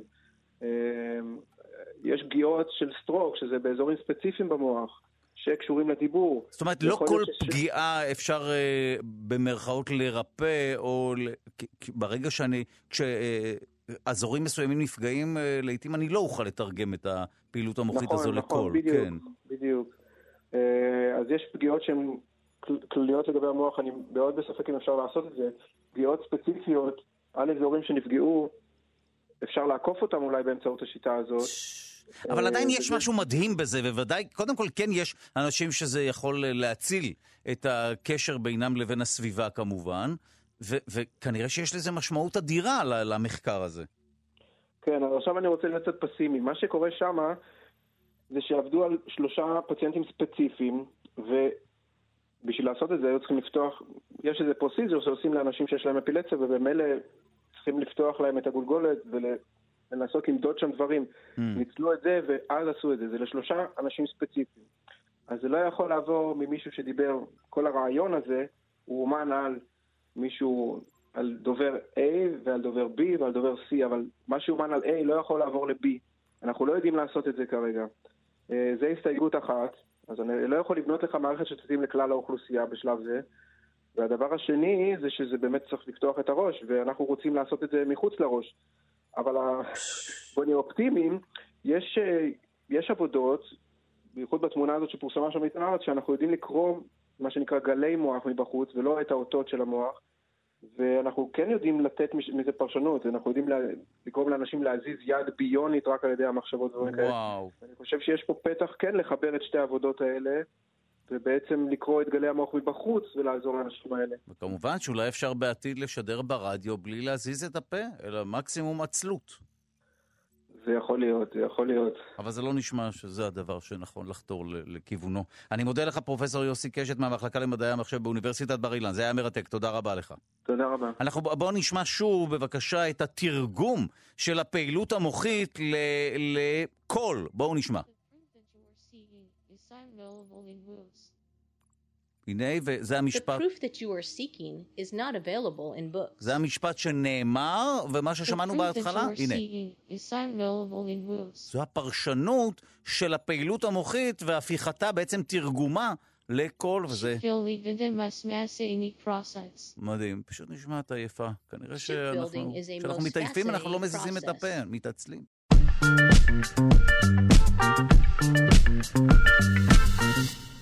הממלכה, תחת הנהגתו של טוני בלר, מחליטה לפתוח שערים למהגרים מאירופה. כאן אנחנו מדברים על חופש התנועה של אזרחים אירופים לתוך הממלכה. Mm. מדינות היו יכולות להחליט שהן מגבילות את ההגירה, אלא שבריטניה, בגלל מצבה הכלכלי ובגלל רצונה להניע את כלכלת הממלכה, טוני בלר מורה על פתיחת שערים. כאן תמון עוד אחד מזירי הברקזיט, העובדה שמהגרים מגיעים באופן חופשי מתוך האיחוד האירופי okay. לגבולות הממלכה.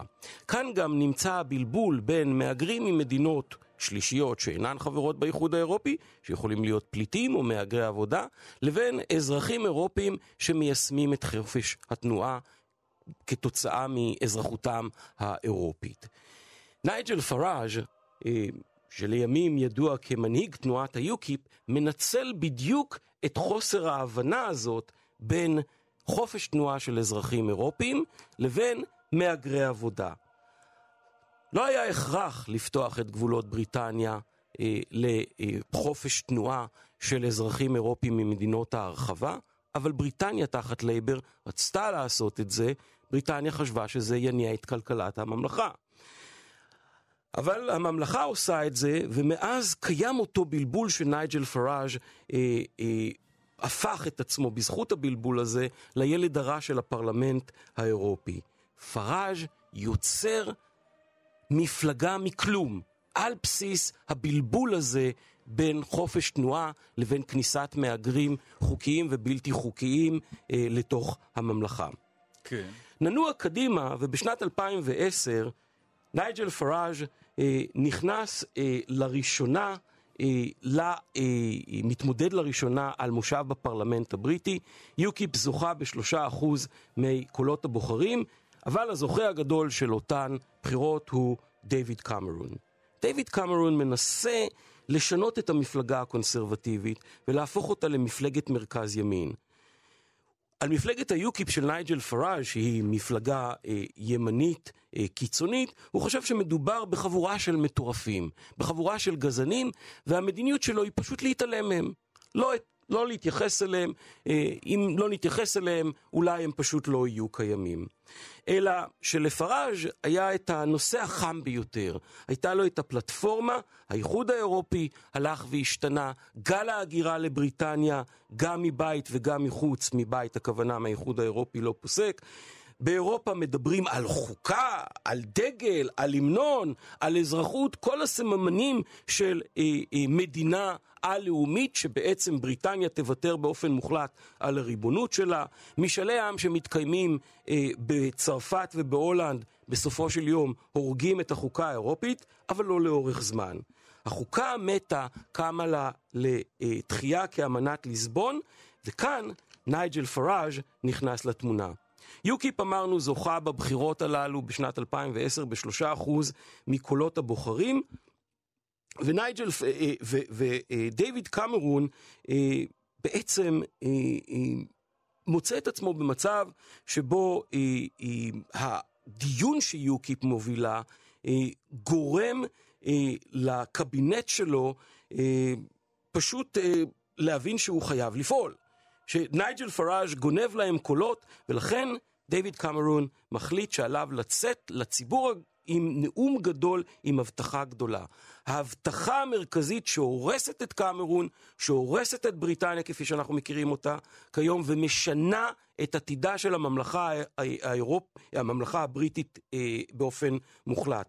הבטחה למשאל עם בדבר הישארות או פרידה מהאיחוד האירופי.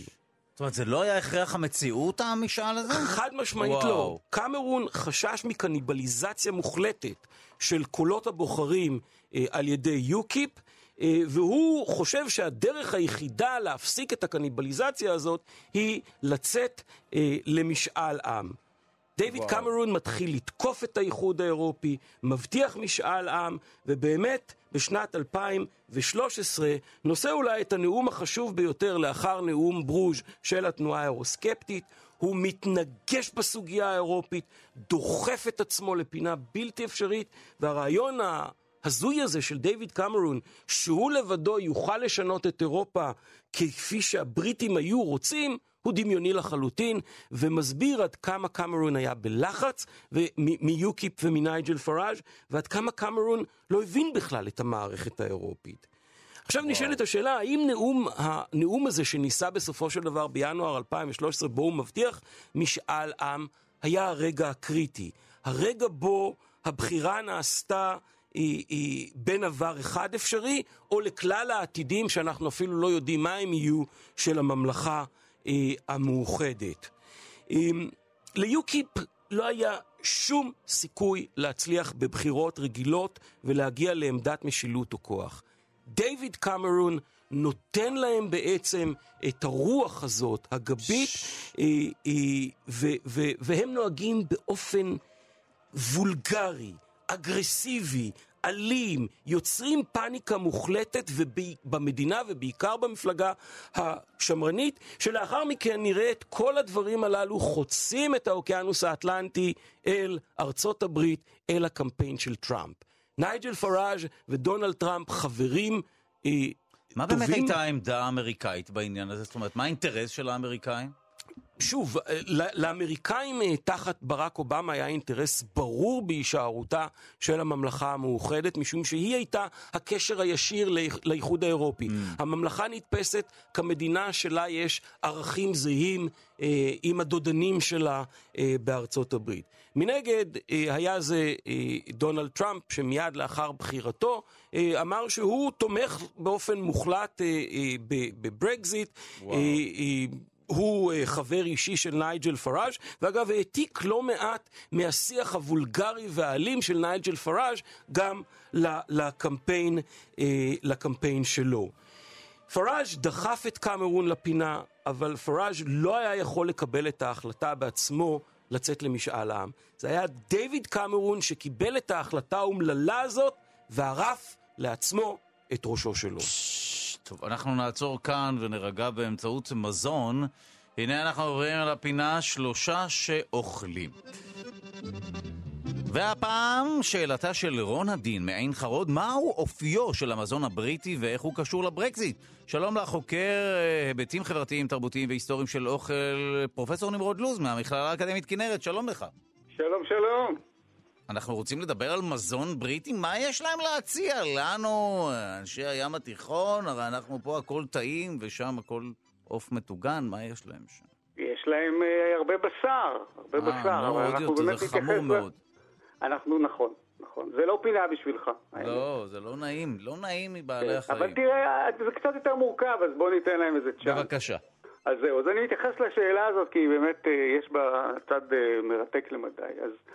אני מניח שכל המומחים שאתה מראיין ככה מדברים ביניהם על תופעת הברקסיט, המקורות שלה, ההשלכות שלה. אני קראתי באיזשהו מקום שמדובר באקט ההתאבדותי הקולקטיבי הכי גדול מאז מלחמת העולם השנייה.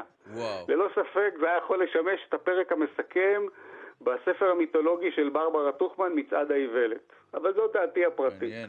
הדיון בברקסיט מעלה בוודאי בכל הקשור במבט שמסתכל על חברה דרך אוכל, את החשיבות של זהות, זהות כגורם שמכונן בחיים הפרטיים והחברתיים שלנו. לאחרונה הייתי שותף באיזה דיון די מדליק שהיה בשאלת המזון במימונה, באיזה רשת חברתית, ואחד המשתתפים שמה כתב, אני כנראה מרוקאי מקולקל, אני לא אוהב מופלטה. ואני חושב שזאת אחת ההצהרות הכי מרעננות, שמבהירות ככה את הקשר שבין אוכל לזהות. בוודאי כשאנחנו מנסים להבין את הקשר בין זהות לאומית, הבריטית במקרה הזה, כן. שהיא הבנייה של מאפיינים משותפים דרך האוכל שהאומה אוכלת או לא אוכלת ביחד. למשל, במקרה הבריטי, האוכל המזוהה ביותר עם ההיסטוריה של האי כולו, ואני מתעלם כרגע מהפוליטיקה המורכבת שמתקיימת שם בין הקבוצות השונות, האוכל הכי מזוהה זה הרוסט ביף, שזה מנת בקר, שואפים אותה ככה שעוד רואים את הדם של הבהמה. ובמחקר שפעם הסתכלתי עליו, אחת הטענות הייתה שכמויות הבשר שהם אכלו, הם שנתנו את הכוח לחיילים להיות אימפריה, לנצח בכל הקרבות. אבל המנה הזאת היא כל כך מזוהה עם בריטיות, כן. ששומרי הראש של הכתר הבריטי קוראים להם אוכלי בקר, beef eaters. והשם הזה הוא גם ניתן למשקה, לג'ין, שאולי אין בריטי ממנו, שאותו היו שותים ככה מעורב עם טוניק בקולוניות הבריטיות, בגלל שהיו חולרה, וזה תהליך של חיסון נגד חולרה. אה, וואו, נכון, נכון, תמיד זה אחד החומרים. אז הנה אתה כבר נכנס לעניין של זהות דרך מאכלים מסוימים. אבל האוכל כמרכיב זהות הוא הרבה פחות מוצק ממה שלעיתים נדמה לנו. הוודאות הזאת שבין אנחנו להם דרך האוכל היא לעיתים ככה יותר שברירית. אין מטבח שאנחנו מכירים שהוא תחום רק לגבולות הגיאוגרפיים שלו, שאין עליו השפעות חיצוניות. למשל, יש דבר יותר בריטי משתיית תה אחר הצהריים, מנהג שאולי פעם ננסה להקדיש לו ככה יותר זמן, אבל הוא דוגמה קלאסית למרכיב של זהות שבכלל לא שייך לגיאוגרפיה המקומית. התה מגיע לבריטים מסין, ורק אחרי זמן רב שהם התמכרו לו, והם לא יכלו כבר לשלם את המחירים העצומים שהם שילמו, אז הם פשוט גנבו להם את הצמחים, והחלו לגדל אותם בקולוניה הגדולה שלהם בהודו. מרכיב נוסף שמשפיע על אוכל כמרכיב זהות, שמעצב מאוד את המטבח הצרפתי, הבריטי, הוא גם הקשר בין מזון למעמד חברתי. סוציולוג צרפתי ידוע בתחום בשם בורדיה, קורא לעניין הזה הבחנות, והוא מראה כיצד האוכל שאנחנו אוכלים או לא אוכלים, קשור לא רק למטבח הלאומי שלנו, אלא בתוך הלאומיות שלנו למעמד החברתי. ובעצם מה שאני אומר הוא כמעט פרדוקסלי. אוכל, למרות שיש בו מרכיבים, מוצקים, ברורים, הוא גם מסמל נזיל, ככה נזיל למדי של הזהות, בטח הלאומית. ואני טוען שבתוך הצריכה של המזון הבריטי אפשר לזהות הבדלים דרמטיים על בסיס מעמד כלכלי וחברתי, בטח בחברה מעמדית כמו החברה הבריטית. כשאנחנו מסתכלים עליהם במהלך המאה ה-תשע עשרה, האצולה הבריטית החלה להסתמך יותר ויותר על מאפייני המטבח הצרפתי. זה היה מטבח שהשפיע מאוד על אירופה בכלל בתקופה הזאת. והדרך הדרך הזאת הייתה דרך נהדרת עבורם לסמל את הגבולות שלהם ביחס למעמדות הנמוכים. וככה מבקר קולינרי בריטי כותב בראשית המאה ה-עשרים, שארוחה בריטית בטעם טוב צריכה להכיל לפחות חמש מנות של חלבון מן החי. דגים, בקר, ציד, עוף ואפילו מנה של רגו. אבל המעמדות הנמוכים או שסרבו או שבכלל לא יכלו להתחרות בשפע הזה. אז הם נצמדו למסורת הבריטית כפי שהם הכירו אותה. והדיאטה האופיינית הדלה למדי, יש לומר, של מעמד הפועלים במהלך המאה ה-תשע עשרה ובטח לתוך המאה ה-עשרים, אנחנו מדברים על השלכות המהפכה התעשייתית, הרבה מאוד לחם, שיבולת שועל, בייקון, קצת חמאה. מה שהיה מאוד אופייני זה שהתחילו להופיע הריבות התעשייתיות שהיה בהן המון המון סוכר, ואז נוצרה אותה ארוחה מקובלת של לחם וריבה, שגם מלווים את זה בתה עם המון סוכר. כך שאם אנחנו מנסים להסתכל על הקולינריה הבריטית, היא אופיינה בניסיון לייצר תיחומים חברתיים דרך האוכל, מצד אחד הפנמה של איזה מסורות קולינריות שבאות מבחוץ, מצד שני הצמדות למזון בריטי פשוט שהתעצב במשך זמן רב. את הגבולות האלה אפשר לראות בצורה מאוד יפה על ידי הרות סירקיס של התקופה, קראו לה איזבלה ביטון, שהספר שלה היה רב מחר, קרא לו ספר הבישול וניהול הבית, והספר הזה הגדיר טוב מאוד מה זה בריטיות למעמדות הנמוכים והבינוניים של סוף המאה ה-תשע עשרה. אבל כשאנחנו ממשיכים ככה להסתכל בספרות הקולינרית הבריטית לתקופתנו שלנו, אפשר לראות שתי מגמות סותרות. מצד אחד, הבריטים נחשפו, גם נחשפו לגלובליזציה. כל מי שנסע ללונדון בשנים האחרונות יודע שיש שם סצנה קולינרית תוססת, רב-גונית מאוד. אבל בצדם אנחנו גם רואים בספרות, בעיתונות הבריטית, כתבות שעדיין מחפשות את הנקניקייה הבריטית האותנטית שצריך לאכול אותה באותה ארוחת בוקר עתירת שומן, הפריי-אפ הבריטי, או איזה תיאור של גבינת סטילטון מקורית ואיך מכינים אותה עם התולעים הייחודיות, כפי שדניאל דפו, מחברו של רובינסון קרוזו הידוע, ככה הוא אכל את זה. כך שמול הנטייה הזאת להיפתח לעולם, יש גם מגמה של היצמדות למסורת הבריטית הפוריטנית מאוד, מה שאפשר אולי לקרוא אוכל אנגלי פשוט. ואת המגמות האלה ניסיתי להסביר על רקע השתייכות מעמדית. אבל אפשר גם לראות עוד מגמה. כן. שמלמדת שמתחת לפתיחות נשמרים קווים מאוד מאוד שמרניים. נכון, היא נפתחה לקולוניות שלה, המסעדות ההודיות שיש בשפע, מוצרי קרי ברשתות המזון הבריטיות, בטח גם השפעות מצד השכנות האירופאיות. אבל בצדם יש גם מה שאנחנו קוראים קראוליזציה של האוכל. כלומר, לקחת מזון ממטבח אחד ולהתאים אותו לחך המקומי. מי שמבין במזון סיני יודע שהמסעדות הסיניות בלונדון, חלק מהמנות הם בסין לא יכירו אותם. כלומר, מתחת להתלהבות של, אנחנו רואים אותה בסופרים, במסעדות, בטח בתוכניות בישול, להוסיף פסטו איטלקי לתבשיל, ליהנות מפסטה דורום, או איזה בקבוק רוטב לשיפור הצלי המוכר, מסתתרת שמרנות בריטית מוכרת, הצמדות לכללים קולינריים, הרגלי מזון ישנים בעטיפות חדשות. ואם אני חוזר לשאלה שפתחנו, כן. ואנחנו חושבים על ההתנהלות הבריטית בסוגיית הברקסיט, אפשר לראות פה קווים מקבילים. הציבור הבריטי היה מוכן עד גבול מסוים לחדשנות, זאת שהגיעה אליו מאירופה. בשלב מסוים הזהות המקומית, הרצון לשמור על זהות מקומית, כמו במגמות שהסתכלתי עליהן באוכל הבריטי, הובילו לצעד הדרמטי הזה, שאני לא בטוח שהבריטים עצמם עוד יודעים כיצד להקל אותו. והמשמעות הכפולה הייתה מכוונת מאוד. כן, כן, לגמרי. אנחנו מודים לך, פרופסור נמרוד לוז, על הדברים האלה. תודה רבה לך. להתראות, דודו, להתראות. ואנחנו עוברים, אנחנו מתקרבים לסיומה של השעה השנייה שלנו, ואנחנו רוצים להספיק עוד להגיע למה שקורה ממש ברגעים אלה, בכל מה שקשור לברקזיט. אבל אנחנו רוצים לדבר עם דוקטור חנן גזית, חוקר הגיימינג, מומחה למשחוק, מרצה במרכז הבינתחומי בהרצליה, וראש המרכז הישראלי של איגוד חוקרי המשחקים הדיגיטליים העולמי, כי אה, פורסם לאחרונה מחקר חדש שמציע דרך מקורית לאבחן התפתחות של מחלת אלצהיימר, אה, וזה משחק מחשב. שלום לך, דוקטור חנן גזית. שלום, שלום דודו. אז עכשיו אה, משחקי מחשב אה, עשויים לסייע לנו לאבחן אה, מחלות? תשמע, כן, זה פשוט אה, דבר אה, חדש, די אה, פורץ דרך, אפשר להגיד, במחקר הבינלאומי, בתחום של אה, אבחון מוקדם, של מחלת אלצהיימר, okay. הבעיה שהרבה מאוד אנשים סובלים ממנה בגילאים מבוגרים. פריצת הדרך המחקרית באמת יוצאת דופן, שחוקרים מאוניברסיטת לונדון ומזרח אנגליה, יחד בשיתוף המכון לחקר אלצהיימר בבריטניה, הם השתמשו במשחק שנקרא Sea Hero Quest.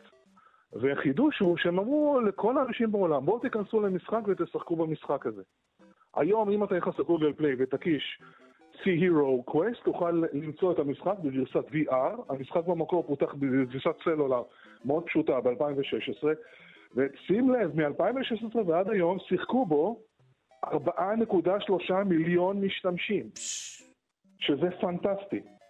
במהלך המשחק, אתה יודע, תשחק ותראה במשחק הגיימפליי, אומרים לך, הנה נותנים לך גם אינפורמציה על, ה- על המחלה, וגם אומרים לך, אתה עכשיו קפטן של סירה ששטה מפליגה בין קרחונים, לקחו מהם עשרים ושבעה אלף אנשים וניתחו, מאחר שאנחנו יודעים שבכל משחק דיגיטלי הכל נרשם וכל נמדד, כל התנהגות, איך הגעת מן נקודה לנקודה, האם הצלחת לזהות את המרחב, איך ניווטת מנקודה אחת לאחרת, כי יש למעלה מ-עשרים צ'קפוינט כאלה שלא צריך לעבור, והממצא מפתיע שהם גילו, זה שיש הבדלים בין, בדפוסי הכרת המרחב ובדפוסי הניווט, בין האנשים. אז הם לקחו יותר מזה, הם לקחו את האנשים שיש להם בסיס גנטי לאלצהיימר, לכאלה שאין להם, ואז הם מצאו הבדלים עוד יותר משמעותיים. ואז הם אומרים את הדבר הבא, כשאתה מתחיל, אפילו בגילאים צעירים, לקחו אנשים בני חמישים וחמש עד שבעים וחמש, ואם אתה אפילו בגיל צעיר שעוד אין לך, כאילו כנכון להיום, סימנים של אלצהיימר,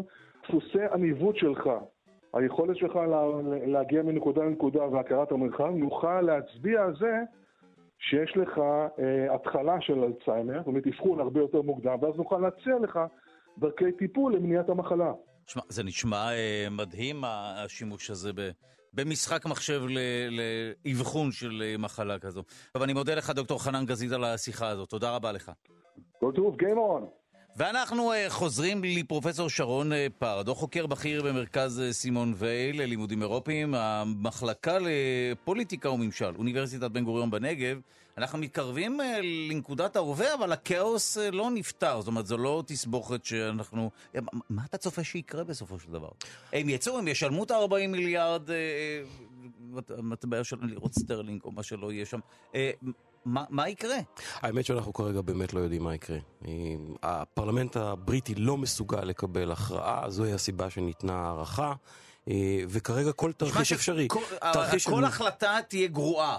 כל החלטה כבר גרועה, כן. אז גם תרחיש של no deal שאף אחד לא רוצה אותו הוא אפשרי, גם תרחיש של אישור של ההסכם שמיד נדבר וואו. עליו, שעליו נסעה אה, תריזה מיי, שנדחה כבר שלוש פעמים, גם הוא אפשרי, בחירות חדשות, משאל עם חדש, אבל אם אנחנו מתחברים לשיחתנו האחרונה וביג okay. דאטה, אחד הדברים שאנחנו היום מגלים, שבמהלך קמפיין משאל העם, גם גורמים זרים היו מעורבים בניסיון להשפיע על מקבל, mm. על, על הציבור הבריטי. היום בניתוחי ביג דאטה שנעשים גם כאן באוניברסיטת בן גוריון וגם אה, אה, במוסדות בחול, אנחנו יודעים שגורמים זרים ניסו להשפיע על הציבור הבריטי. ובאמת ההכרעה התקבלה במשאל העם ב-עשרים ושלושה וואו. ביוני אלפיים ושש עשרה, חמישים ואחת נקודה תשע אחוז החליטו שהם עוזבים, ארבעים ושמונה נקודה אחת אמרו להישאר, וכאן בא לקיצו פרק רשות הממשלה של דיוויד קמרון, ומתחילה תקופה חדשה עם תריזה מיי כראשת הממשלה. תריזה מיי, אגב, מעולם לא דיברה על אירופה, לא חשבה על אירופה, אגב, יש לומר, גם לא הבינה את אירופה, אבל פתאום היא מוצאת את עצמה כנושאת וכנותנת הרשמית של הממלכה בסוגיה הזאת. ב-עשרים ותשעה במרס אלפיים ושבע עשרה היא מניחה את המכתב שמפעיל את סעיף חמישים, אותו סעיף שמדבר על עזיבת הממלכה או על עזיבה של מדינה חברה מהאיחוד האירופי. היא מניחה את המכתב, מפקידה אותו בידי האיחוד האירופי, ומתחיל פרק זמן של שנתיים למשא ומתן. הבעיה היא שגם היום כמו אז, בריטניה לא יודעת מה היא רוצה מעצמה. היא לא יודעת איזה הסכם היא רוצה, ובסופו של דבר, תריזה מיי מגיעה בנובמבר אלפיים ושמונה עשרה להסכם מאוד מאוד מעניין. אחד המונחים המוכרים ביותר, שמדברים עליו לא מעט, בתוך ההסכם הזה, הוא הבקסטופ. השאלה היא, מה עושים עם צפון אירלנד? הרי בסופו של יום, הממלכה חולקת גבול משותף עם האיחוד האירופי. היא אומנם רואה את עצמה כאימפריה ימית מנותקת מאירופה, אבל היא חולקת גבול יבשתי, אגב, לא רק בצפון אירלנד, אלא גם גיברלטר. ולכן הומצא המושג הזה של הבקסטופ, פתרון רשת הביטחון, שבו למעשה יעריכו, אם יצטרכו להעריך את תקופת המעבר, מה שאנחנו היום יודעים בוודאות, הרי ששני הצדדים מחויבים לפתרון הזה, שכולל מרחב מכסים אחיד בין האיחוד האירופי לבין הממלכה המאוחדת, והמרחב הזה לא יחול רק על צפון אירלנד, אלא הוא יחול על כל הממלכה המאוחדת. דהיינו, בפועל, הממלכה נשארת בפרויקט האינטגרציה האירופית, היא בעצם לא חברה באיחוד האירופי, אבל כל הכללים, כל הנהגים, הכל חל עליה, מבלי שהיא תוכל לקבל איזושהי החלטה בנושא. וואו, טוב, איזה כיף ש... אני לא יודע אם כיף, אבל כיף לשמוע שיש מדינות שיש להן בעיות לא פחות מסובכות משלנו. בעיות קשות, ותריזה מיי בעצם הצליחה להפוך למציאות נבואה ותרחיש ימים שהממלכה המאוחדת עלולה להיות תקועה לעולמים במין סיוט אירופי מתמשך. היא נטלה על עצמה אימור שהותיר אותה ואת הממלכה חלשה ופגיעה באורח אנוש, ותריזה מיי ודאי צפויה להיזכר כראשת הממשלה הגרועה ביותר בהיסטוריה של הממלכה המאוחדת. זה כתב אישום אכזרי. תודה רבה לך, פרופסור שרון פרדו, זה היה מרתק. תודה לך על שעתיים מרתקות, ותודה רבה לכל מי שעמל על המשדר שלנו, העורך רז חסון, המפיקים הם אלכסנדרה לויקר ואבי שמאי, על הביצוע הטכני די-ג'יי אלון מקלר. תודה רבה ליגאל שפירא שמלווה אותנו. אתם מוזמנים להאזין לנו באמצעות היישומון החינמי כאן אודי. מחר אנחנו לא משדרים, מחר יום הזיכרון לשואה ולגבורה, יהיה כאן גואל פינטו עם תוכנית מיוחדת של גם כן תרבות, ואנחנו נשוב עליכם ביום ראשון עם תוכנית חדשה של שלושה שיודעים. שיהיה לכם סוף שבוע נעים ושקט, ולהתראות. כאן עוד להתחבר לתרבות בכל זמן שתרצו.